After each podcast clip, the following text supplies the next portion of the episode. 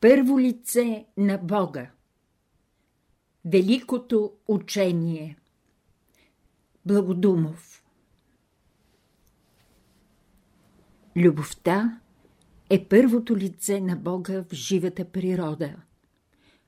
Нека да я разгледаме с някои необходими подробности. Преди всичко, трябва да се отбележи и да се подчертае, че любовта, за която става дума в Великото учение, има съществено различие от онова, което ние сме свикнали да разбираме под това име в нашия обикновен език. По-нататък ще бъдат дадени по-определени и подробни сведения по този въпрос. А тук, за избягване на недоразумения в разбиранията, ще се спра само върху няколко най-съществени точки. В обикновения език с думата любов или обич човек определя онова свое душевно състояние, което изпитва по отношение на лицата, съществата и предметите, които съзнава, че са му приятни, полезни или имат някаква ценност по отношение на него. Той казва обичам и за родителите си, и за децата си, и за една жена или мъж, за една книга, една дреха, една вещ, едно ястие или едно животинче, което убива, за да постави месото му в стомаха си. Мотивите, които причиняват в човека тези душевни вибрации, не се вземат предвид. Един баща обича своята дъщеря независимо в кой мъж тя се влюбва. Но един мъж обича жена си, само ако тя е вярна и предана в полово отношение, само на него. Господарят казва на своите работници «Обичам ги», също и овчарят казва на своите овци и крави «Обичам ги», но тази обич не само не се противопоставя на първия да облегчи от непоносим труд живота на работниците, а на втория да отведе овцете и кравите в кланицата, но дори се обославя именно от тази възможност. По тази логика би следвало да се нарече любов и сладостният трепет на хищника, който преследва жертвата си.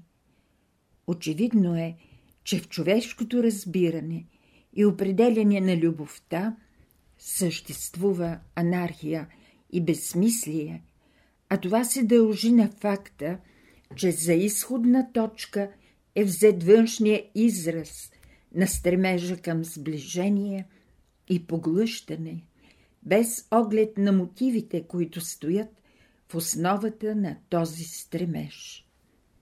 Великото учение прави това съществено определение, че издига като изходна точка мотивите. Според него, любов е само онова отношение, при което в душата на обичащия трепти и свети, като мотив и цел – само благото на любимия. Към това благо са насочени жертвите на обичащия. А този трепет и тези жертви представляват сами по себе си единственото и истинското благо за обичащия. При това разграничение става ясно каква голяма част от човешките отношения – които в обикновения език се определят като любовни, ще трябва според това разбиране просто да се отделят и да се причислят към категорията на безлюбието или омразата, а други, в това число родителската, съпружеската и други, които се считат за най-висши форми на любовта. Ще трябва да се признаят само като далечни от блясъци и отражения на истинската любов. Поради това, за избягване на недоразумения в разбирането, истинската любов я наричат божествена или космична любов. Когато великото учение говори за любовта, винаги трябва да се разбира божествената или космичната. Божествената любов се изявява в природата под три образа или аспекта като начало или принцип, като сила и като закон.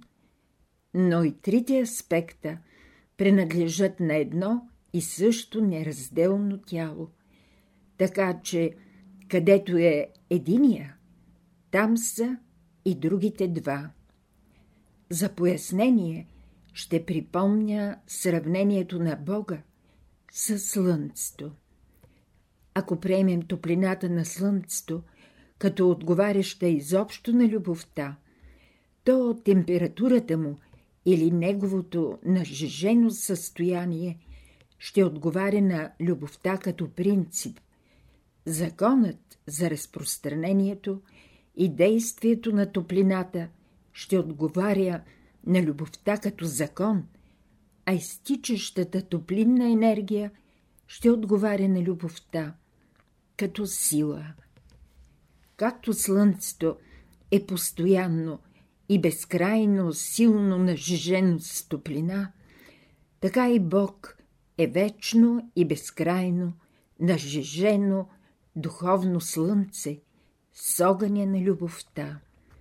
Огън, който постоянно поддържа, движи, преустройва, хармонизира и усъвършенства живота на малките същества вътре в него. На тази прилика се дължи неговото мистично название Слънце на живота. Тази любовна воля за вечно и непрестанно творчество отговаря на любовта като начало или принцип. Бог обича всички малки същества с вечна и неизменна любов, толкова чиста, силна и висша, че никое земно същество не е в състояние да я обхване със своето разбиране.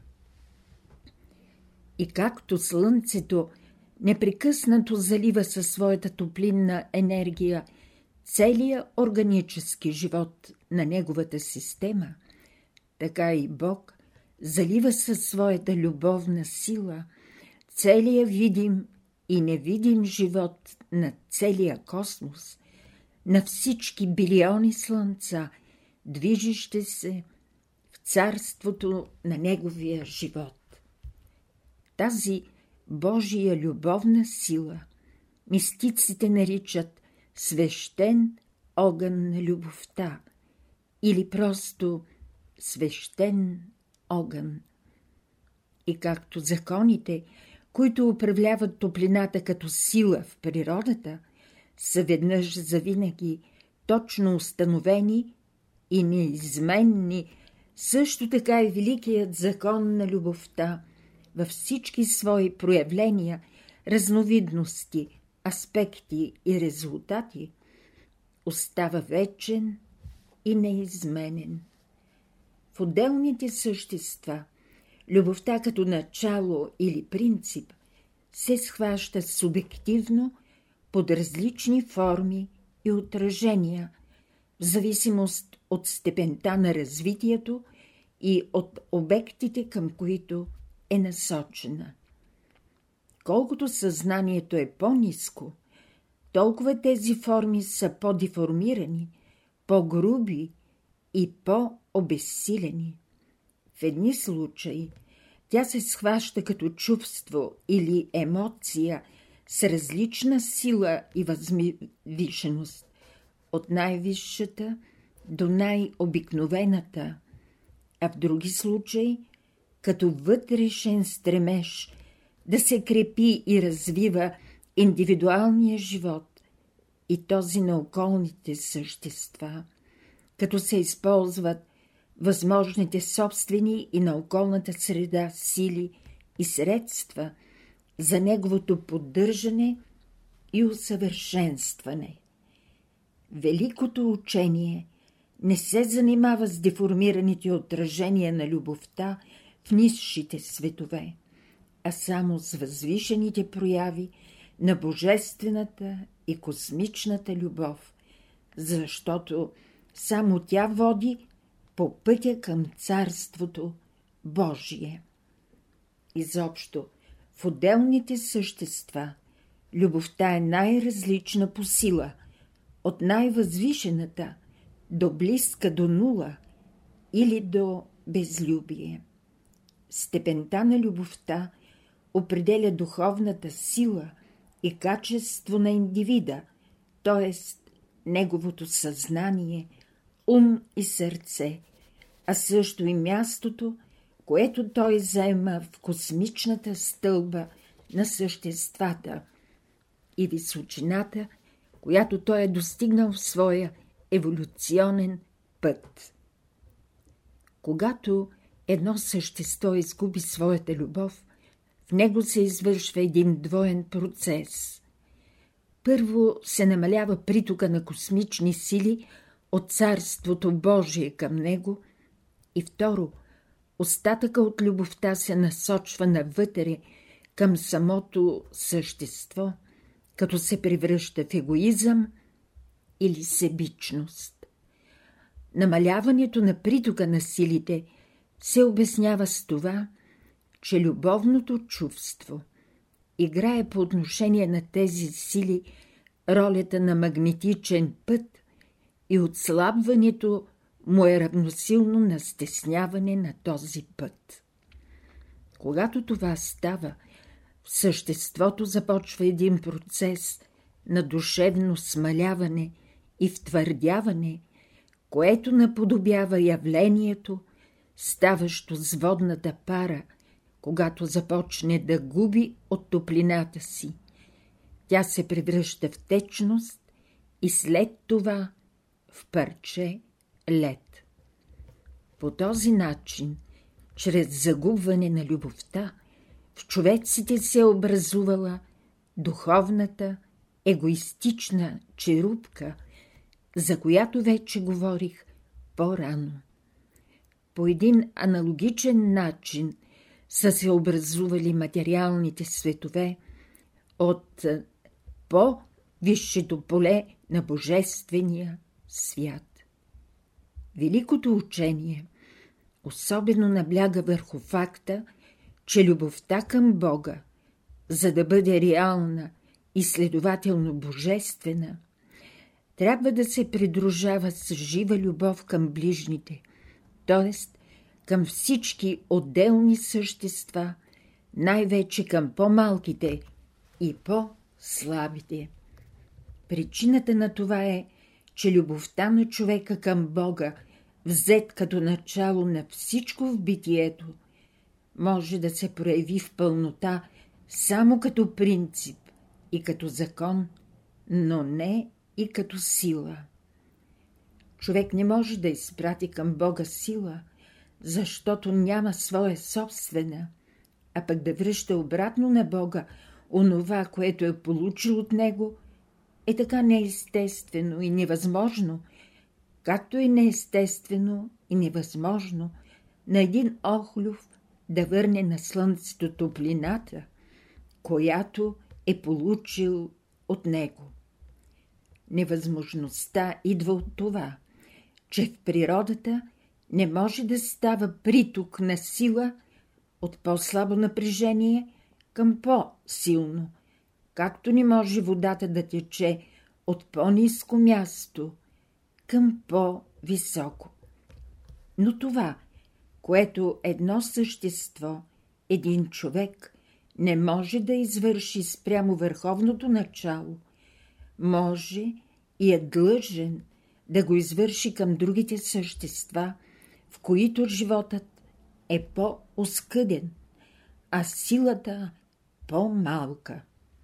В този случай любовта е отправена отново към Бога, понеже съществата са Негово проявление и така жертвата, без която любовта не е любов, се явява на място и любовта става пълна, божествена. Всяка жертва, направена за ближните и за по-малките, по-слабите, нуждаещите се, е жертва заради Бога. В писанието е казано, че при страшния съд грешниците ще запитат Господа. Къде можехме да те видим, Господи, че да те нахраним, напоим, облечем, прегледаме? А той ще им каже, вие не направихте това на моите по-малки братя, следователно на мене не го направихте. В Бога любовта като начало или принцип, като сила и като закон е от такова възвишено, могъщо и вечно естество, че стои по-горе от всякакво човешко разбиране и по-горе от всякакви представи и думи.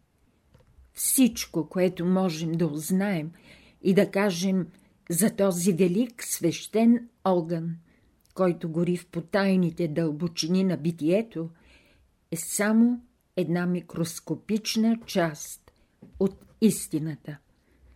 Освен това, малкото знание е от върховна полза за нас, защото то е пътя на нашия собствен живот, съвършенство, щастие, понеже любовта има своя жив център в нас и ние я проучваме не само чрез сухо теоретично изследване като нещо чуждо и стоящо извън нас, а я опитваме чрез лично и дълбоко вътрешно преживяване.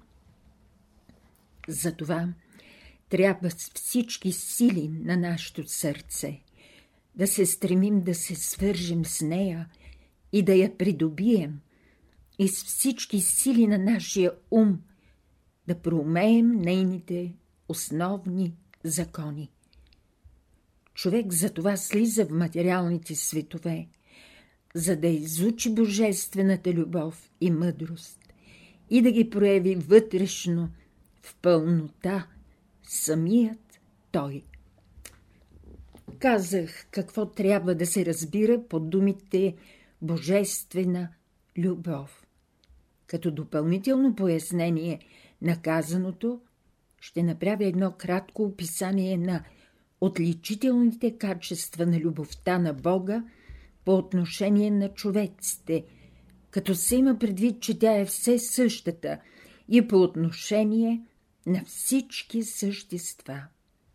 Първо, Божията любов има за цел не лекото прекъсване на живота от хората, не тяхното лениво преживяване в удоволствия и сладости, а тяхното душевно издигане нагоре към Бога, израстването на тяхната душа, за да разцъфти и върже божествен плод.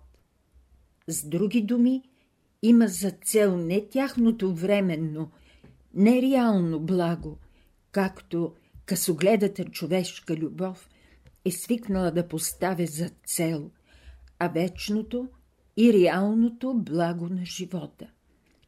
А това благо се постига на земята не чрез безделие, удоволствия, изпитания и непрестанна смяна на радости с скърби и скърби с радости.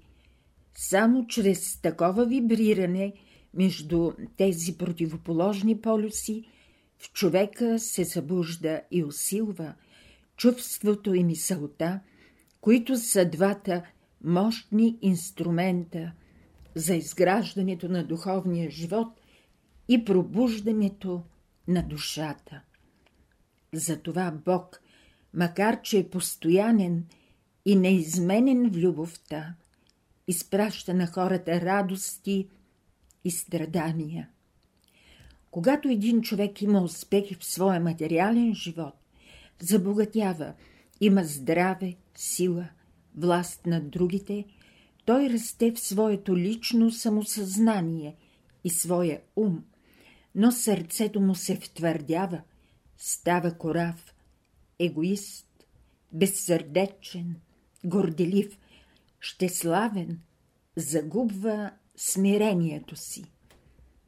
А дойде ли му страдание, бедност, болест, той се смирява, спомня си, че той не е най-висшия в света, че има длъжности към другите и към Бога.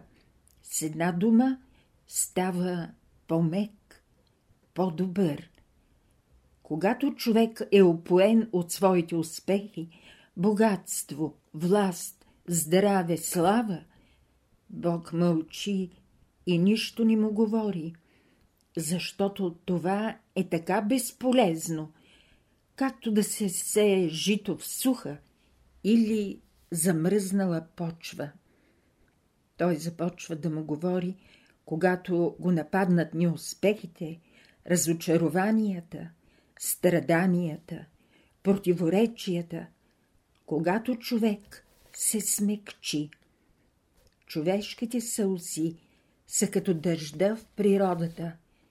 Те размекват в човека почвата на сърцето и тогава Бог сее в тази рохкава почва своите благородни семена на любовта и на доброто. Това означава, че Бог в своята любов към нас не постъпва като една захласната от чувства майка, която задоволява безогледно всички прищевки на своето дете и с това му наврежда физически и душевно, а като любещ, кротък и разумен баща, който едновременно дава и поправя, като по този начин постоянно повдига нагоре. Бог е най-великият педагог в света и неговата любов е най-разумната сила. Второ. Божията любов се изразява в непрестанно жертване. Бог постоянно ни дава и дава, без никога да иска да взема. Така, както слънцето постоянно дава топлината си и светлината си, без да мисли да иска да му се връщат назад. Обаче Бог казва – и вие трябва да правите като мен, да давате от малкото, което имате, което аз съм ви дал. А понеже на мен не можете да дадете, тъй като аз само давам, а не вземам, то давайте на вашите по-малки братя. Като правите жертва за тях, все едно, че я правите заради мен за всичко дадено на тях, ще ви възнаградя преизобилно. Изобщо, силата на любовта се измерва с жертвата и където няма никаква жертва, няма и никаква любов. Трето. Любовта на Бога е силна и могъща. Тя е най-сигурната закрила за човека. Никакво зло не може да увреди човешката душа и никой не може да я спъне в нейния път нагоре, когато тя носи любовта в себе си. Любовта на Бога е постоянна, неизменна, вечна и не зависи от това, дали ние го обичаме или не. Когато не го обичаме, ние страдаме не поради това, че той ни наказва, а страданието е един изправителен резултат на самите нас. ние спираме притока на Божиите сили към нас. Бог е като слънцето. То все грее и топли, но ако ние влезем да живеем в една студена и влажна изба, в която лъчите му не могат да проникнат и загубим здравето си, то очевидно е, че причината не е в това, че слънцето ни е забравило, а в това, че ние сме се скрили от него. Божията любов е абсолютно чиста и безкористна. Той обича съществата, не защото има нужда от тяхната отплата или от тяхната благодарност, а защото смисъла на неговото собствено съществуване, като велико цяло или абсолютно едно, се състои в това да носи в себе си като върховен закон любов към своите съставни частици и вечно да подкрепя техния живот. Неговата радост се състои в това малките да вземат от него, да растат и да се доближават до него, както майката се радва, когато детето из добре смуче нейното мляко и расте, а страда, когато то по някоя причина не може да получи своята храна. Следователно, Бог, като иска да го обичаме, това не е заради самия Него, а заради нас, за да може да ни изпраща от небето на същия хляб за нашите души. Любовта в човека Когато божествената любов е насочена от човека към Бога, тя има същия характер, както горе посочения, но със следното ограничение. Първо, тя отстъпва по сила и напрежение, понеже сегашният човек, даже и когато високо се е издигнал в духовно отношение, стои неизмеримо далеч от Бога. Второ, както казах по-рано, любовта в този случай се изявява в пълнота само като принцип и закон, а не като сила. Тя се изразява с едно възвишено, любовно чувство, в един свещен трепет на душата, при което човек изпитва възторжена обич към своя Създател – и небесен баща, дълбока сърдечна благодарност заради неговата велика любов и доприни, дълбоко смирение и радост на готовност за абсолютно послушание пред неговата воля. Това трепетно любовно чувство трябва да бъде така силно, че човек да забрави за момент – всичко друго, да замлъкне в него гласа и ехото на всичко егоистично, всичко земно и дребно. Сега да видим характерните черти на любовта, когато се проявява взаимно между човеците. Първо, тя няма нищо общо с плътската любов между половете – и е чиста от всякакви телесни удоволствия и прояви и от всякакви лични сметки. Тази любов не дели хората на мъже и жени, нито на отделни класи, нито на отделни народи, раси или религии, а само на братя и сестри в най-висшия и идеален смисъл на думата. Тя е любовта на всемирното братство и на идеалното човечество. Второ, любовта е разумна, т.е. няма за цел да достави на любимия удоволствие и леко прекарване на живота. а нейната цел е неговото душевно повдигане и доближаване към Бога. С други думи, неговото вечно и реално благо. Трето, тя се изразява в жертви и където няма жертви, няма и любов. Жертвата не трябва да се разбира всякога материална, а може да е от чувствено или мисловно естество. Милият поглед, нежното чувство, благата дума, светлата мисъл са много пъти по-ценни и свършват по-добра работа, отколкото един материален дар.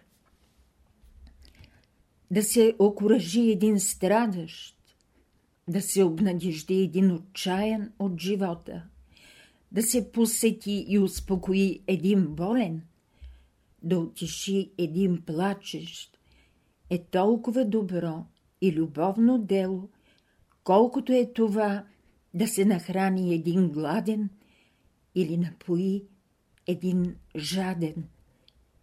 Най-възвишеният акт на божествената любов е да се намери една страдаща душа, която в мрака на живота призовава Бога и търси пътя към Него, да се улови за ръка и да се изведе на светлия божествен път, който води към Него. Това е много по-голямо добро, отколкото да се спаси един човек от физическа смърт или да се възкреси един умрял в земния му живот. Четвърто. Любовта е сила, постоянна, неизменна и не зависи от това, какво отношение заема спрямо нас другия. Великото учение казва Обичайте враговете си, т.е. онези, които ви мразят и гонят. Тази точка е най-трудната за изпълнение в цялото учение. Тя е постижима само при необикновена мъдрост и дълбоко прозрение върху дълбоките тайни, сред които се развива човешкия живот. Обичащият е блажен в самия акт на своята обич и никак не му е важно дали обекта на неговата любов му е признателен или не. Пето. Любовта развързва, освобождава, а не обвързва, не ограничава, не заробва. С други думи, тя не създава и не изисква никакви задължения от любимия, нито материални, нито чувствени, нито мисловни. Божествената любов съществува само при пълна вътрешна свобода на мислите, чувствата и постъпките. Шесто. Любовта е винаги кротка, търпелива блага, милосърдна. Тя вижда в хората и в живота винаги само красивото. Затова не насилничи, не одумва, не осъжда, а винаги само топли и свети, учи, облагородява, разширява, помирява, възвисява. Любовта – първична сила. Като сила, Божията любов е първичната сила, която е създала цялата проявена Вселена, всички светове, включително и физическия. Тя е майката, родителка на всички сили в природата, а също и на всички елементи и категории материя – от които са образувани формите във Вселената. Тя е създала всички отделни същества, целият видим и невидим свят. И не само ги е създала, но продължава вечно и постоянно да ги пресъздава, преработва, издига, усъвършенства. Целият чуден и сложен живот на природата, от слънцата до невидимите за очите и с никакъв микроскоп малки същества, е резултат на любовта. Всяка природна сила и всяка субстанция е външна обвивка или маска, дълбочината на която работи и се проявява любовта. Божията любов е дрехата, под която сам Бог, великата свръхразумност на битието, работи и устройва своя свят. Както вече казах, Отечеството на любовта е най-висшата област на живота, Божественият свят, царството на светлите духове. Оттам тя извира, както топлината излиза от слънцето или както водната пара извира от океана и чрез постепенно превръщане създава по-низшите светове, като ги изпълва и държи в непрекъснат живот чрез силата на своето напрежение, както невидимата електрическа сила – поддържа светлината в електрическата кружка. Физическият свят е произлязал от тази божествена сила по същия начин, по който ледът произлиза от невидимата водна пара. На обикновения човек най-реален изглежда ледът, защото е достъпен за телесните сетива – из парче лед може да се щупи една глава, но истинският учен знае, че парата е много по-реална, защото с нейната сила може да се извърши известна работа и защото тя е, която ражда течността и леда и която може отново да ги унищожи, щом ги затопли и нажежи на физическия свят, любовта работи под най-дебела и най-заблуждаваща маска, която е резултат на отделните същества, които, като че ли са обсебили любовта, изопачили са я и са я обърнали навътре към своите съзнания. По този начин те са изопачили и своя собствен живот, като са го превърнали в ад. Това състояние на нещата е временно. Идва ден, когато ледът отново ще се превърне в пара и от настоящия живот на човека ще остане във всеки само един хубав спомен, един далечен, красив сън. В Божествения свят силите на живота не срещат никаква съпротива. Жизнените вълни имат безгранично напрежение. Животът там е напълно хармоничен. Съществата се чувстват като части на великото едно и животът им е неизразимо – блаженство. В по-низшите светове силите на живота изпитват едно постепенно нарастващо съпротивление вследствие на инертността на материята, а поради това напрежението и скоростта им намаляват, както намалява напрежението и скоростта на изтичащата вода през една тръба – когато в нея поставим пясък. Ако пясъкът е много, то водата вместо да тече силно, ще капе капка по капка. Най-голямо е съпротивлението в физическия свят. Но и тук има различия. Не само между различните царства, минерално, растително, животинско и човешко, но и между отделните индивиди от едно и също царство. Лесно е да забележим това различие между човеците. От една страна има духовно издигнати хора, чрез които животът тече обилно като през чешма или извор.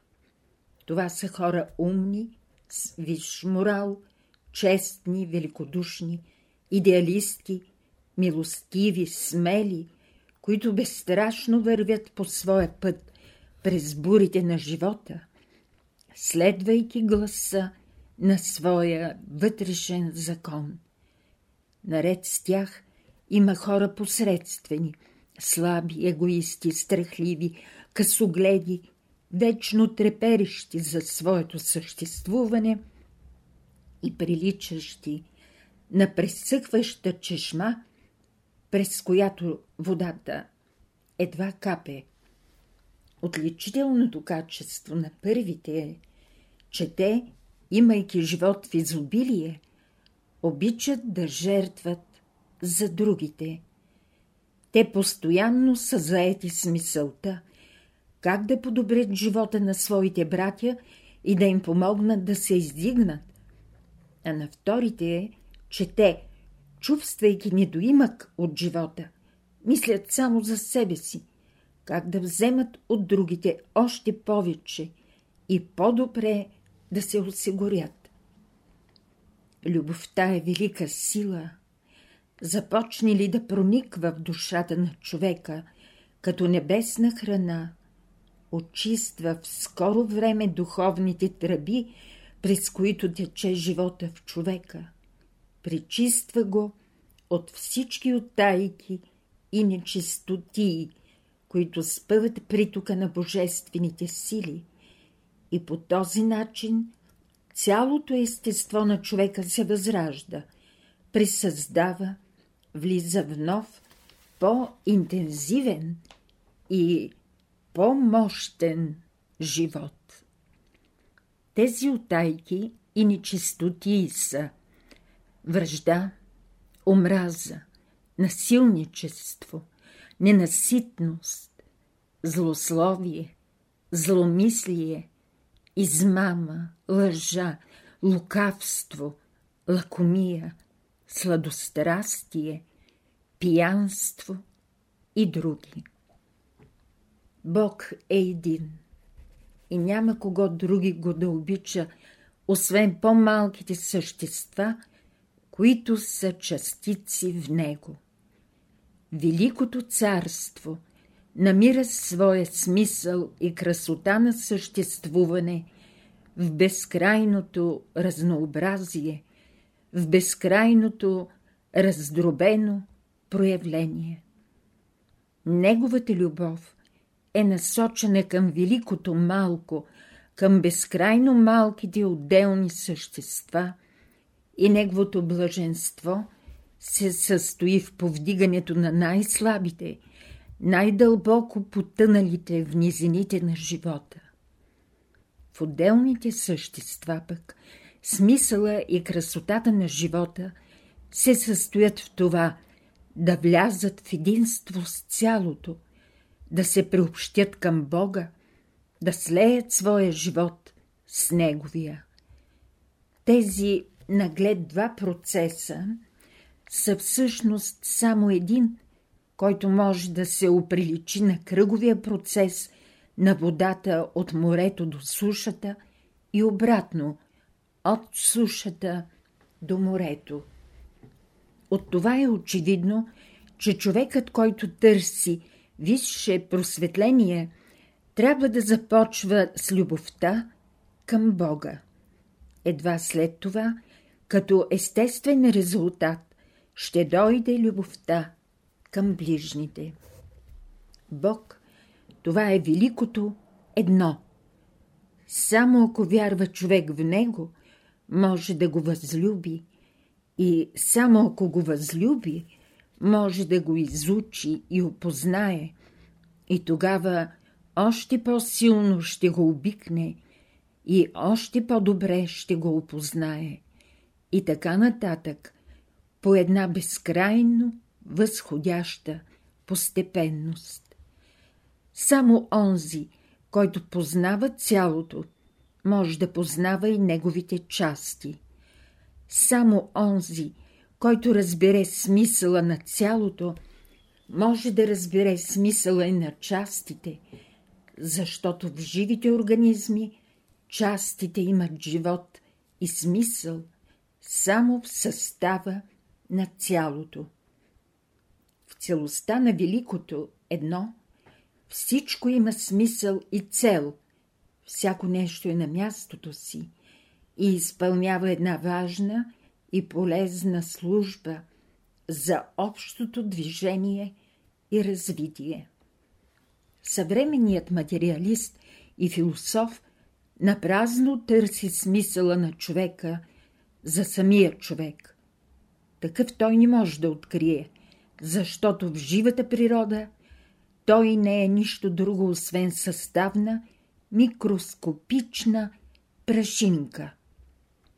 Човекът, който възлюби и опознае Бога, ще възлюби на свой ред като последствие всички човеци, защото ще познае в тях свои братя, деца на неговия небесен баща и ще възлюби не само всички човеци, но и всички други същества и цялата жива природа. Нещо повече. Едва тогава той истински ще възлюби и себе си, защото тогава именно той ще разбере смисъла и цената на своя живот, на това велико благо, подарено му от неговия благ Създател. Следователно, любовта към Бога е началото и ключът на истинския живот. Противно на божествената любов е егоизмът или себичността. Това качество отговаря на едно ниско стъпало на развитие. Затворен в своята плътна духовна черупка, егоистът мисли и се интересува само от себе си. Той е за себе си идол, божество, на което се кланя, служи и рубува. Той няма любов към цялото и се интересува от него, само като един вид хищник, т.е. доколкото му е потребно, за да грабне и откъсне някоя частица живот, която да завлече и затвори в своята черупка. Егоизмът е грях на греховете и майка на всички злини и страдания, защото егоизмът, откъснат от силите и живота на цялото, тъне в духовна бедност, невежество, мрак, глупост, суета, безмислие. Когато егоизмът е развит в висока степен, индивидът смесва своето тяло със себе си, т.е. счита за аз своето физическо тяло, и то именно става негов идол, негово божество. В това състояние той от духовно гледище е мъртъв или погребан жив в своето тяло, в своя гроб. Любовта – единствена истинска религия. Думата религия произлиза от латинската дума релиджо, т.е. свързвам и значи връзка, като се подразбира с Бога. По-точно тази дума означава съвкупност от методи за поддържане на такава връзка. В този смисъл не съществува в цялата жива природа, в целия видим и невидим свят, друга истинска религия, освен божествената любов. Тя е най-добрата, най-здравата връзка, която действително свързва човека с Бога, води към безсмъртие и разумен живот. Апостол Павел казва Ако говоря на човешки и ангелски език, а любов нямам, то приличам на струна, която звънти и на цимбал, който дрънка. И ако имам пророческа дарба и знае всички тайни, всяко знание, и имам такава вяра, че и планини да премествам, а любов нямам, нищо не съм. И ако раздам всичкото си имане за храна на сиромасите и предам и тялото си на изгаряне, а любов нямам, то пак не ще имам никаква полза. Тези думи са едни от най-силните и съдържателните в Евангелието и потвърждават обяснената по-горе истина, че само любовта е онзи свещен божествен огън, който може да огрее и издигне душата, да изгори духовните прегради, които отделят човека от Бога, и така да стане възможно свързването му с Божествения свят и възцаряването в него на Царството Божие. За допълнително пояснение ще се върна върху казаното по-горе о приличаване на човека с едно радио. За да може едно радио да хваща вълните на една станция, необходимо е така да се регулира неговия електричен капацитет и самоиндукция, че да бъде в съгласие или в резонанс с предавателната станция. Само при това условие радиото оживява и заработва. И човекът е един вид радио, и то от най-необикновените, най-съвършените, каквито могат да съществуват. Неговото предназначение е да бъде проявление на Бога, т.е. да приема и предава хармонията на Божествения свят. Обаче, това радио сега не работи, защото не е в резонанс със своята станция. Вълните на любовта на Божествения свят го обливат отвън, но вътрешно то няма тази любов и в това именно се състои дисхармонията. Но щом душата затрепти в любов към Бога и към целия живот, т.е. към Бога и към всички Негови създания, и щом тази любов се прояви в дела и жертви, настъпва резонанс, а заедно с това и връзка с силите на Божествения свят. Без такова любовно трептение, оживявано чрез дела и жертви, никаква връзка, никаква религия не е възможна. Исус никога и никъде не е говорил за такава религия, каквито днес подразбират онези, които се наричат негови последователи – сиреч религии, в които хора безверници, невежи и лакоми за власт и земни блага минават за представители и пълномощници на небето, с цел да прокарват свои човешки разбирания и интереси долу на земята, и в които служенето се свежда в църкви, икони, свещи, кадилници, корони, одежди, патерици, дискуси и всевъзможни обреди, които са от полза само за доходите на свещениците. Исус проповядва великото учение на Царството Божие като един нов живот, много по-разумен и по-красив, в който човечеството предстои да влезе по волята на небето и който живот не е в никакъв друг свят, а на самата земя. И второ, любовта като единствена жива връзка с Бога, като единствен верен път за влизане в този нов живот. Следователно, единствената истинска религия е любовта. Тя е религията на ангелите, на светиите и изобщо на всички възвишени светли духове. Всички други религии са човешки измислици.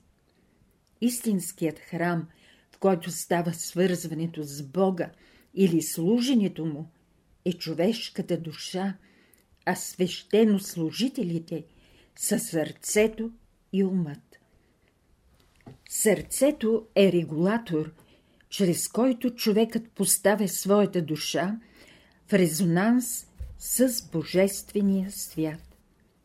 Ако то трепти в нисши чувства и пожелания, то душата спи, а в резонанс се поставя астралното тяло на човека и то с нисшите области на невидимия свят, които са царство на животински души и следователно и силите, които човекът черпи, ще са от животинско естество.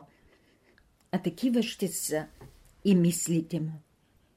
Ако то трепти в любов към Бога, човекът се свързва с Божествения свят и силите, които черпи, ще бъдат от ангелско естество. Такива ще бъдат и мислите му. Следователно, характерът на човека започва от сърцето му и едва след него идва умът. Всички добри и благородни семена, но също така и всички лоши, се посяват най-напред в сърцето. Там изникват и растат, после цъфтят в ума и дават плод в душата. И така, душата е храмът, в който ученикът на великото учение с смирение отправя своите възторжени чувства и мисли към своя възлюбен небесен баща. Вън от душата всички храмове са градени като места за свързване с Бога и за служене, са човешки постройки и измислици. Единствените обреди, които Бог е установил в живата природа – за онези, които жадуват да бъдат свързани с Него, единственото богослужение, това са делата на любовта. Под дела се разбират чувствата, мислите и постъпките. Любовта се изразява външно, в постоянно правене на добро, т.е. в благородни чувства, светли мисли и възвишено отнасене към всичко и към всички.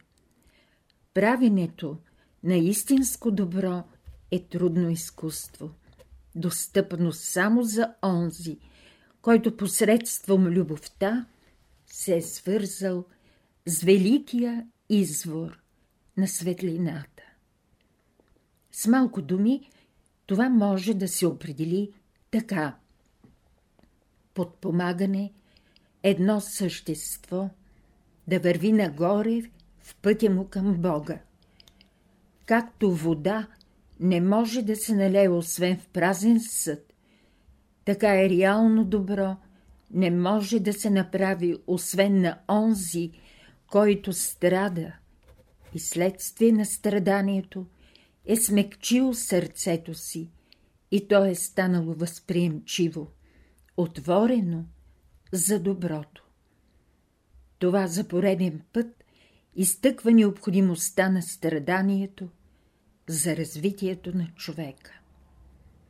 Извън делата на любовта, всичко друго, което религиозните хора на света са установили като начини за служене на Бога, като например кадене на тамян, запалване на кандила и свещи, кръстене, целуване на икони, кръщаване, миропомазване, причастие, опрощаване на греховете и други, са човешки измислици и суеверия, които за Бога нямат никаква стойност, а за човека не носят никаква придобивка –